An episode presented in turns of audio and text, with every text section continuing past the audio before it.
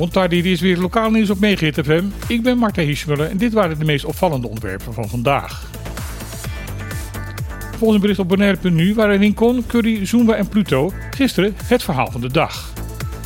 Het gaat hierbij om vier ezelshengsten die gisteren op transport gingen naar Aruba.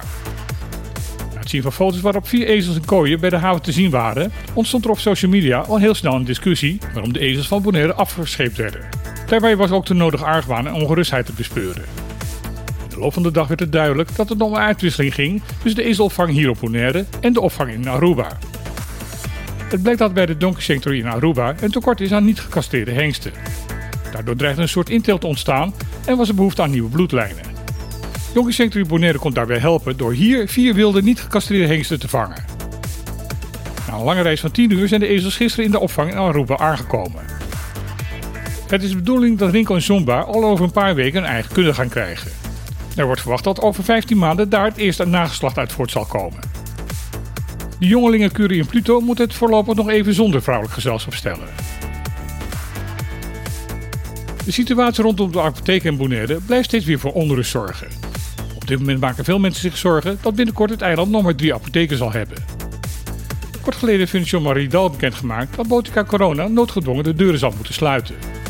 Er zijn plannen voor nieuwbouw, maar voordat dat gerealiseerd is, zijn we minstens twee jaar verder. Tot die tijd wordt de service van de locatie in Corona overgenomen door de apotheek in Playa. Deze ontwikkeling wordt door vele bewoners van Bonaire met zorg aangekeken, omdat de wachttijden bij Botica Playa nu al meestal heel lang zijn. De oplossing van dit probleem staat echter al voor de deur, maar het blijkt dat de Rijksoverheid daar niet aan mee wil werken. Al ruim een jaar geleden heeft het bedrijf Service Apotheek Bonaire een aanvraag ingediend bij ZJCN voor een zorgcontract. Dit betekent wanneer een patiënt een medicijn komt halen, dit niet door de patiënt zelf wordt betaald, maar door ZJCN.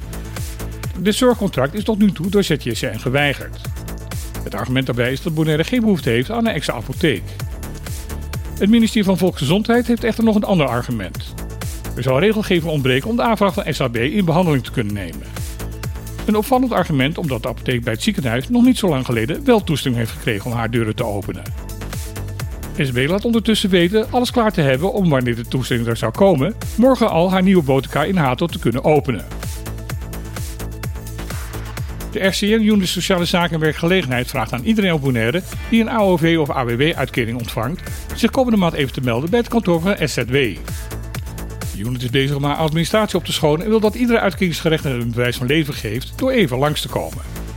De openingstijden van het SZW-kantoor zijn speciaal uitgebreid en er hoeft geen afspraak gemaakt te worden. Het enige wat meegenomen hoeft te worden is een geldige cedulaar. Dan moet de persoon in kwestie zelf langskomen en kan de cedulaar niet door iemand anders getoond worden. Uitkeringsgerechtigden die geen mogelijkheid hebben om zelf langs te komen, wordt daarom gevraagd om contact op te nemen met SZW om een passende afspraak te maken. Voor mensen in Rincon zal in augustus mogelijkheid worden geboden om daar langs te komen. Waar dat zal zijn en wanneer, wordt nog bekendgemaakt. Nu premier Rutte heeft bekendgemaakt dat hij na de volgende verkiezingen niet als lijsttrekker van de VVD zal terugkeren, begint de strijd om zijn opvolging al gelijk te ontbranden. Al diverse corriveeën binnen de VVD hebben al aangegeven niet beschikbaar te zijn om de ontstaande vacature in te vullen. Maar de eerste kandidaatstelling heeft ondertussen al wel plaatsgevonden. Voormalig Tweede Kamerlid André Bosman heeft bekendgemaakt dat hij een gooi naar het leiderschap wil gaan doen. Bosman kwam in 2010 namens de VVD in de Tweede Kamer en kreeg bij de verkiezingen in 2021 te horen dat hij door zijn partij op een niet verkiesbare plek was gezet. Daardoor moest hij noodgedwongen afscheid nemen van de landelijke politiek. Als parlementslid was hij 11 jaar lang woordvoerder voor zijn partij in de vaste Tweede Kamercommissie voor Koninkrijksrelaties. Zijn relatie tot het Caribisch deel van het Koninkrijk was niet altijd even makkelijk. Regelmatig kon hij op niet altijd even tactische opmerkingen over dit onderwerp betrapt worden, maar zijn belangstelling voor de zes eilanden stond buiten kijf. De kans dat Bosman ook echt een nieuwe leider van de VVD zal gaan worden, wordt niet hoog ingeschat. Of mocht dat toch gebeuren, zal Bosman in die functie de Cariben waarschijnlijk niet zomaar gaan vergeten. Dit was weer het lokale nieuws van vandaag op Meegeert FM. Ik wens iedereen nog een memorabele dag toe. Nou, heel graag weer.